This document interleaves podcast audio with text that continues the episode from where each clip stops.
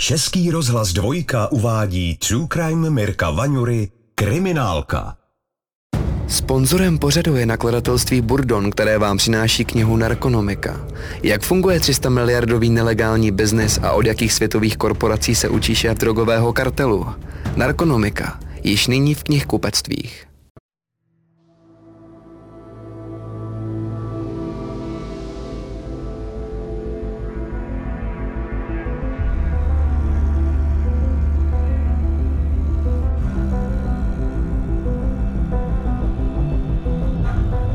Je 15. prosinec roku 2009, krátce před polednem, když příbuzným českobudějovického zlatníka Pavla K. zavolá kolega z místního zlatnictví. Pavel mu prý měl přinést zlaté šperky, které na zakázku vyráběl pro klienta. Jenže nepřišel, neomluvil se a jeho telefon je nedostupný.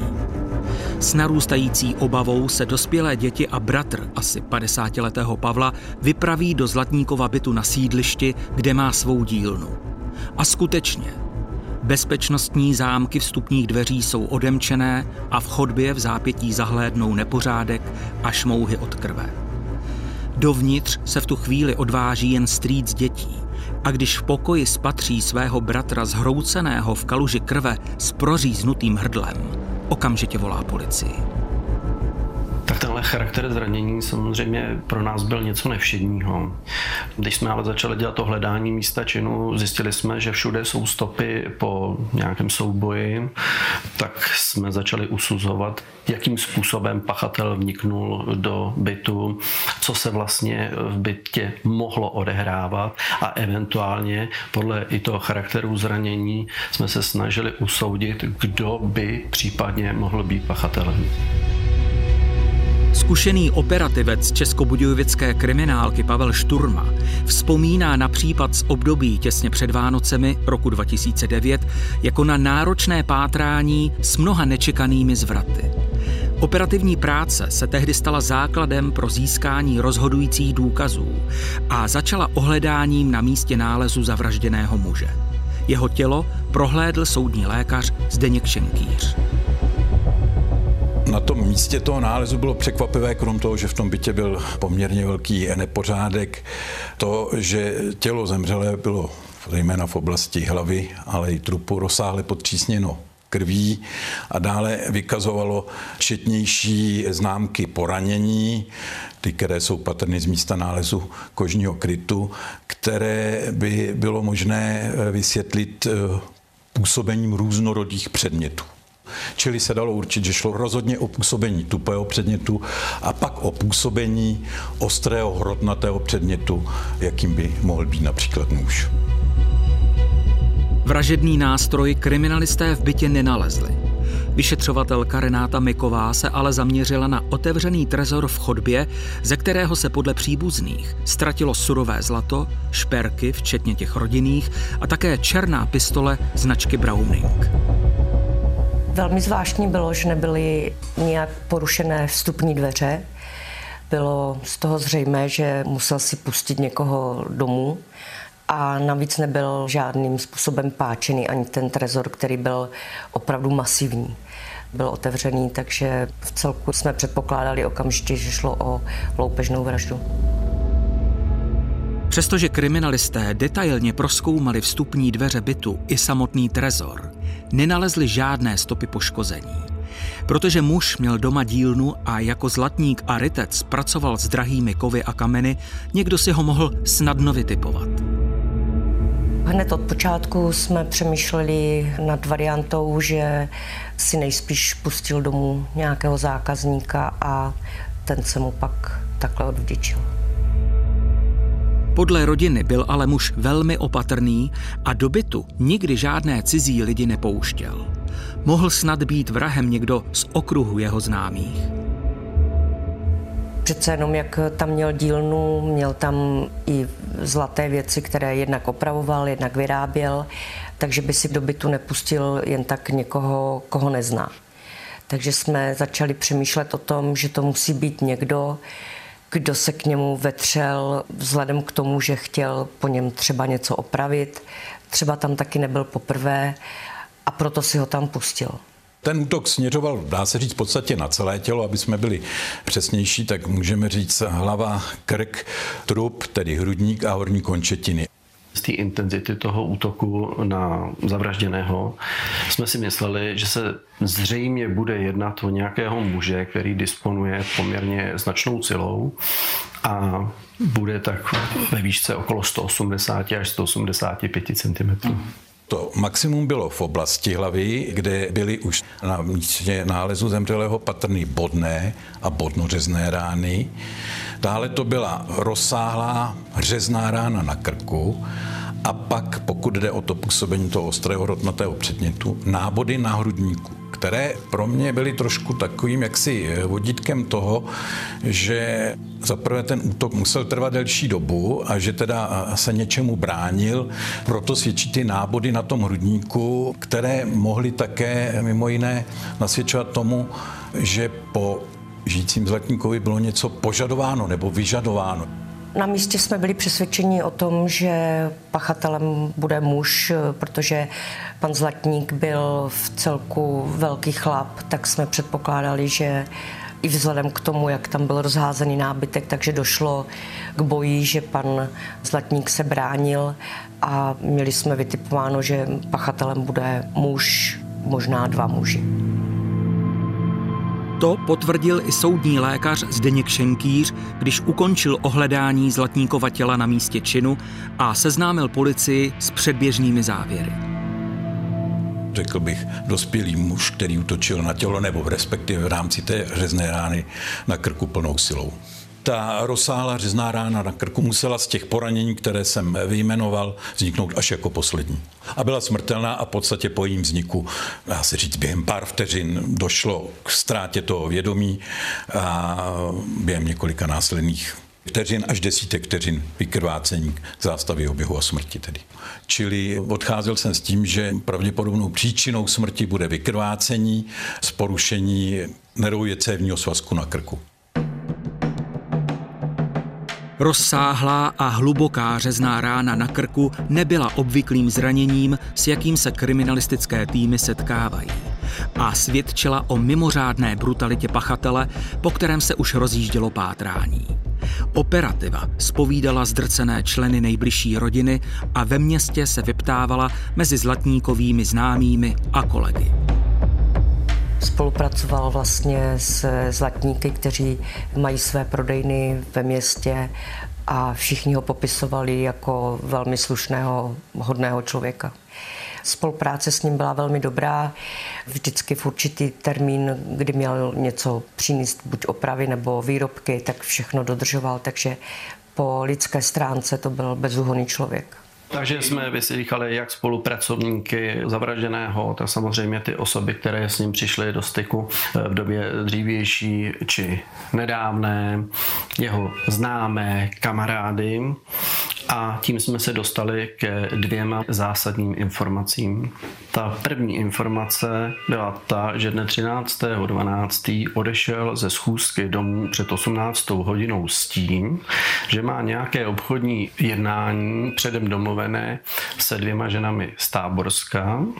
A ta druhá informace byla taková, že cirka před třemi nedělemi se ho snažila kontaktovat jistá žena ve věku kolem 40 let, černých vlasů. Podrobnosti, které vzešly z prověřování, kriminalisty zaujaly. Majitel zlatnictví vypověděl, že ženu neznal. Ta ale tvrdila, že se s Pavlem K. domlouvala na nějaké zakázce a ztratila na něj kontakt. Protože obchodníkovi ženino vyzvídání připadalo podezřelé, vyzval ji, ať u něj nechá svoje telefonní číslo a on ho předá. To prý také udělal. Ten člověk z toho zlatnictví měl ten kontakt i schovaný, takže jsme se vlastně dostali na telefonní číslo, které jsme teda nevěděli, komu patří, ale následně jsme zjistili, že patří jedné ženě z Táborska. Vzhledem k tomu, že její návštěva ve zlatnictví proběhla nedávno a prodejce měl v obchodě instalovanou bezpečnostní kameru, podařilo se navíc zajistit i záznam z této události. Policie tedy měla sice nekvalitní, ale přibližnou podobu asi 40-leté černovlásky. V této fázi vyšetřování přicházely informace z pátrání jedna za druhou a operativec Pavel Šturma s nadějí vyhlížel výsledky analýzy telefonické komunikace zavražděného zlatníka. V rámci ohledání místa činu nebyl nalezen jeho mobilní telefon, který mm, objektivně do té doby užíval, tak jsme prostřednictvím okresního soudu požádali o vydání příkazu ke sdělení údajů o telekomunikačním provozu zavražděného. No a to bylo zcela zásadní vlastně pro celý průběh dalšího vyšetřování, protože tam se ukázalo, že zavražděný byl v kontaktu s Renatou a ta se pohybovala ten den, kdy k vraždě došlo nedaleko jeho bydliště. Znamenalo to pro nás hodně, protože jsme zjistili, že tento kontakt, který nám předali ve zlatnictví, tak byl jedním z posledních, které volalo panu Zlatníkovi. Proto jsme začali kolem této ženy provádět šetření a postupně nám z toho vyšlo vlastně, že ta žena skutečně jezdila do Českých Budějovic, kolem této ženy v táboře jsme zjistili, že se zná ještě s další ženou a jednu dobu obě pracovali v nevěstinci. V tu chvíli si myslím, že ještě to neznamenalo pro nás v celku nic, ale protože jsme neměli se čeho chytnout, tak jsme začali dál šetřit kolem těchto osob. Obě asi 40-leté ženy, Renata K. a Jana K., mohly mít díky své práci v různých barech a nočních podnicích blízko ke kriminálnímu prostředí. Záznam v trestním rejstříku ale měla jen jedna z nich, a to drobný. Následně jsme zjistili, že ta jedna žena se nechala chvíli po tom, co byl pan Zlatník zavražděný, ošetřit v nemocnici a to už nám začalo trošku se splétat dohromady, že jsme trošku všichni už přistoupili na to, že možná, že pachatelem nebyl muž, ale mohly to být ženy. Renata K., pořezaná na ruce, se prý poranila při práci v baru, když měla sklenice. Ale ránu klidně mohl způsobit i nůž. Rozhodně se jednalo o podezřelou souvislost a českobudějovická kriminálka se na obě v tichosti zaměřila a začala je sledovat, aniž to tušili. Ty ženy společně odjeli do Prahy, do zlatnictví, kde měli prodávat zlato. A tam jsme zjistili, že nejspíš se jedná o zlato od pana Zlatníka, které tam bylo odcizeno protože někteří zlatníci nám popsali věci, které měl mít u sebe. Když operativci vyšetřovatelce Renátě Mikové navíc prozradili, že stejné ženy v pražském zlatnictví prodali zlato už před týdnem a celkem za něj dostali asi 140 tisíc, měl kriminalistický tým konečně pádný důvod k rozhodné akci. To byl pro nás už jasný impuls k tomu, že jsme požádali státního zástupce o souhlas se zadržením těchto žen a taky jsme požádali o souhlasy s domovníma prohlídkama. Policie, otevřete!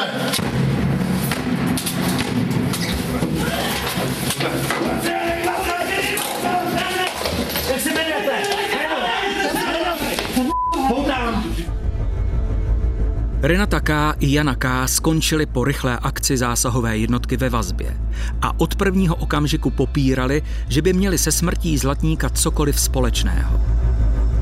V první fázi hned po zadržení, pokud budu hovořit o Kový, kde jsem konkrétně osobně byl, tak ta se tvářila překvapeně, tvrdila, že vůbec neví, o co se jedná, že nic neudělala, že neví, proč jsme tam a na tom si stála až do doby, kdy byla převezena k nám na služebnu a dále vyslýchána. Zde využila práva nevypovídat. Proběhly domovní prohlídky a první výslechy žen. Obě sice stále odmítali vypovídat, ale tým Renáty Mikové se v zápětí zaměřil na další poznatek. Analýzou telefonních hovorů podezřelých žen se ve hře objevil důležitý svědek. Jednalo se o účastníka jednoho z telefonických hovorů, který následoval i hned v době, co obě opustili místo činu. Z toho důvodu jsme usoudili, že tahle osoba mohla buď pomáhat při uvedeném zločinu, anebo mohla být jiným způsobem nápomocná. Řekl, že někdy v tom období, kdy se měla stát tato vražda pana Zlatníka, takže mu telefonovali, že by potřebovali odvést jednak na ošetření té jedné pachatelky a taky, že mají nějaké pytle, které by potřebovali někde zlikvidovat. On protože se na nic neptal, tak je vezl vlastně na místo někam za tábor, kde jezdívali dělat ohýnek a pekli si tam bušty. Jeli dál do toho lesa a tam vyložili ty pytle s něčím, co on neviděl, co je a oni to tam vlastně začali pálit. My, když jsme tam následně dělali ohledání toho spáleniště, tak jsme nalezli kovové části diplomatického kufříku, který se ztratil v bytě poškozeného. Byly tam různé barevné kamínky, které on používal k tomu, aby je mohl vsadit do prstínku a podobně. Ale co bylo pro nás hodně důležitý, tak tam byly nalezeny části mobilního telefonu schodného typu, který v té době užíval a byl tam nalezený nůž z čepelí v délce cirka 27 cm. Tento nůž mohl být podle soudních lékařů vražednou zbraní. Svědek posléze potvrdil, že některé předměty zahlédl ve spáleništi, když byl kontrolovat, jestli se oheň nerozšířil. Ale policii přivedl ještě na jedno důležité místo. K řece Lužnici, kde měl schovat další předmět z loupeže. Když vyšel on na tu hráz, tak eh, ta jedna z těch pachatelek mu ukázala pistoli, kterou vytáhla z kabelky a řekla mu, že by potřebovala, aby se té pistole zbavil. On se na nic opravdu neptal a tu pistoli tam někam zastrčil do ty kamenné hráze. My jsme hned rozjeli pátrání po této pistoli za využití potapěčů z naší zásové jednotky krajského ředitelství Českého kraje. To hledání měli kolegové značně složitý, protože v té době se teploty venkovní pohybovaly kolem nuly. Hladina řeky v Lužnici neustále stoupala a tuto pistoli jsme skutečně po třech dnech našli a zajistili. Tým Renáty Mikové měl v tu chvíli další přesvědčivé důkazy proti oběma ženám. Jejich známý jim sice pomáhal zahladit stopy, ale šetření prokázalo, že o vraždě skutečně nevěděl a neměl s ní ani nic společného. Říkal, že vůbec ho nenapadlo si to s něčím spojovat a asi v tu chvíli vůbec nepřemýšlel, protože věděl, co jsou zač, tak se ani neptal a možná raději se neptal. Teprve v následujících dnech, když vražda Zlatníka vyšla najevo, si prý začal uvědomovat souvislosti. Přestože ale obě své známé podezíral, na policii se tehdy jít neodhodlal. Českobudějovičtí kriminalisté už ale schromáždili rozsáhlý důkazní řetězec proti oběma ženám a také to, jak k myšlence na vraždu Pavla K. došli.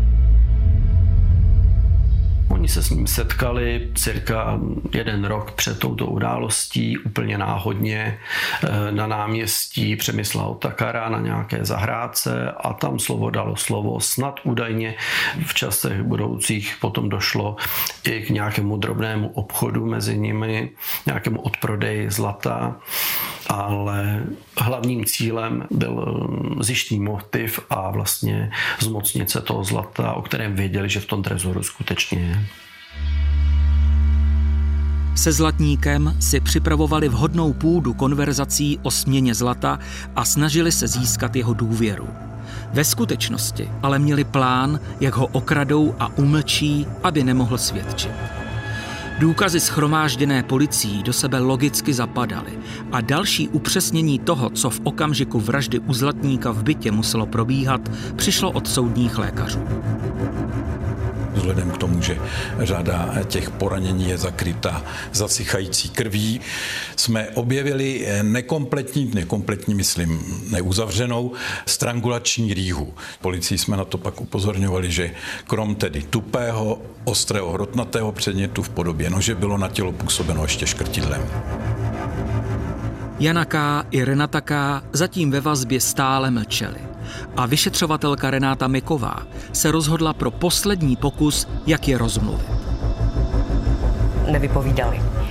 Asi po dvou měsících jsem se rozhodla, že je na čase je opětovně vyslechnout a pozvala jsem si je na výslech tady k sobě do kanceláře, protože samozřejmě pro každého pachatele a zejména si myslím pro ženu je velká změna, když jsou umístěny ve vazební věznici v celé a tady přece jenom se dostanou do kanceláře, kde dostanou kávu do skleničky, vidí záclony, vidí květiny, takže jsem doufala, že nějakým způsobem to na mě zapůsobí tak, že se rozpovídají. A mělo to svůj účinek, rozpovídali se, ale nebyla to tak jako úplná pravda, co nám sdělili. Renáta Miková, Januká a Renatuká vyslechla jednu po druhé a předložila jim některé důkazy schromážděné policií. V tu chvíli začaly obě vypovídat. Zlatníka prý 13. prosince skutečně navštívili, ale během té doby vpadli do bytu dva maskovaní muži, napadli je a oni pak ve strachu utekli. Zlatníka tedy museli zabít tito dva neznámí pachatelé. Prudký otevření dveří byla jsem tady v té úrovni, asi u toho stolu jsem jakože byla a v tu chvíli tady byl proti mě ten útočník stolu, stolu, ten menší. Ten menší. Takže útočníka číslo jedna zavoláme. Ten menší. Já jsem vlastně to chtěla vyběhnout, on byl proti mě a dostala jsem ráno v hlavě. Naznačíme ráno do hlavy. Ne, do obličeje. Byli tady v té úrovni, ale že jsem vyběhla. A tohle, tady to bylo otevřené. Já nevím, jestli do těchto dveří nebo do těchto těch dveří, ale bylo to otevřené. Jsem sem a ten druhý den malý mě vytáhnu. Vypnul mě no, a dám ruku na pusu, abych nakřičela. Jsem začala křičet. Mm-hmm. Ta jedna řekla, že vlastně když byli vevnitř, připustili už to, že byli obě v tom bytě u pana Zlatníka a ta jedna říkala, že si šla odskočit eh, na záchod a mezi tím, že někdo zazvonil a pan Zlatník ho pustil dovnitř a uslyšeli rány a najednou tam ležel. Zatímco Renata K. trvala na své verzi o dvou útočnících, Jana K., když zjistila, co všechno policie ví, začala obracet. Tady někde určitě v těch místech ta lampečka.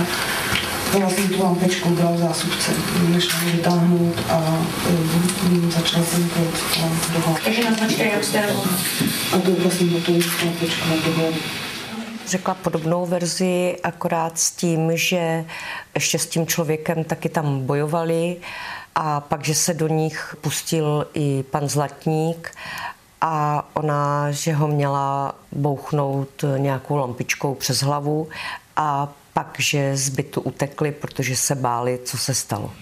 Ještě se vás zeptám na jednu otázku. Když jste přišla do tohoto bytu, trezor byl v jakém stádiu? Byl otevřený nebo zavřený? Zavřený.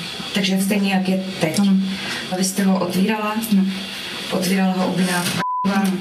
Když jste odcházeli, byl trezor otevřený nebo zavřený? Když jsme utíkali, No, byl tam zavřený. zavřený. No, no. Dobrá, takže to je všechno. Byl s nimi s každou zvlášť proveden i vyšetřovací pokus, kdy vlastně si zůstali trvat na těch svých eh, verzích. Že sice u Zlatníka byli, ale nic mu neudělali. Z mého pohledu se chovala víceméně netečně, nebyla známka jakékoliv lítosti. Spíš bych řekl, že muži celkově pohrdala. Oni přiznali, že byli na místě, že se setkali s poškozeným. Eh, nakonec, že mezi nimi došlo i k nějakému souboji, ale nikdy nepřiznali to, jak to doopravdy vnitř bylo.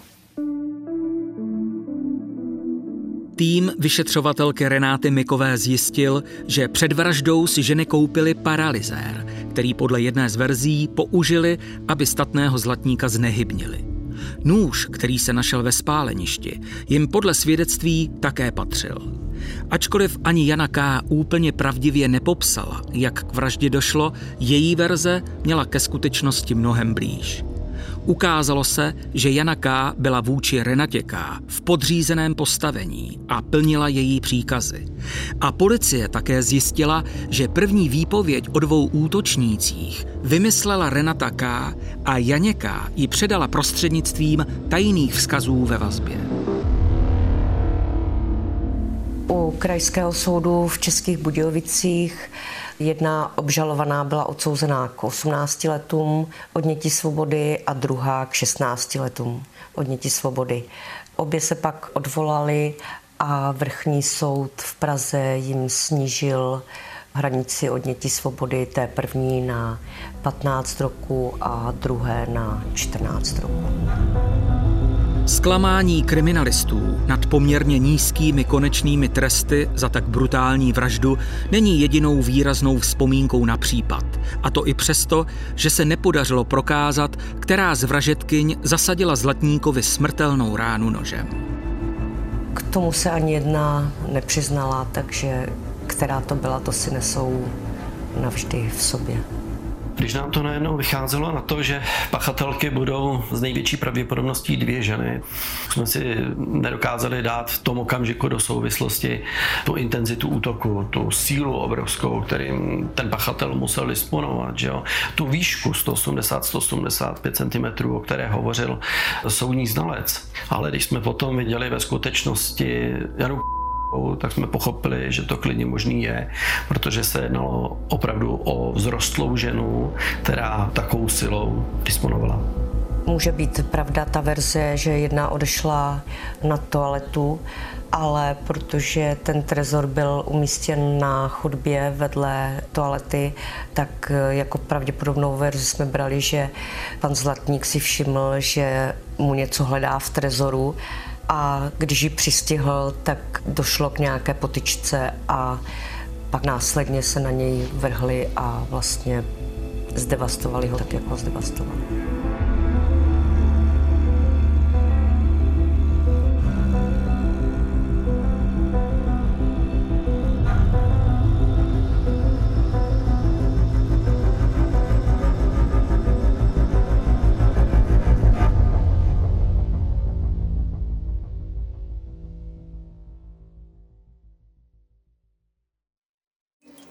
Jeho zmizení jste věděl? Jo, věděl. A taky dobře víte, že jste tady kvůli tomu. Český rozhlas Vltava uvádí podcastový seriál Mizení. Chováte se ke mně jako k podezřelýmu. Psychotriller Mizení poslouchejte na webu Vltavy v aplikaci Můj rozhlas a na dalších podcastových platformách.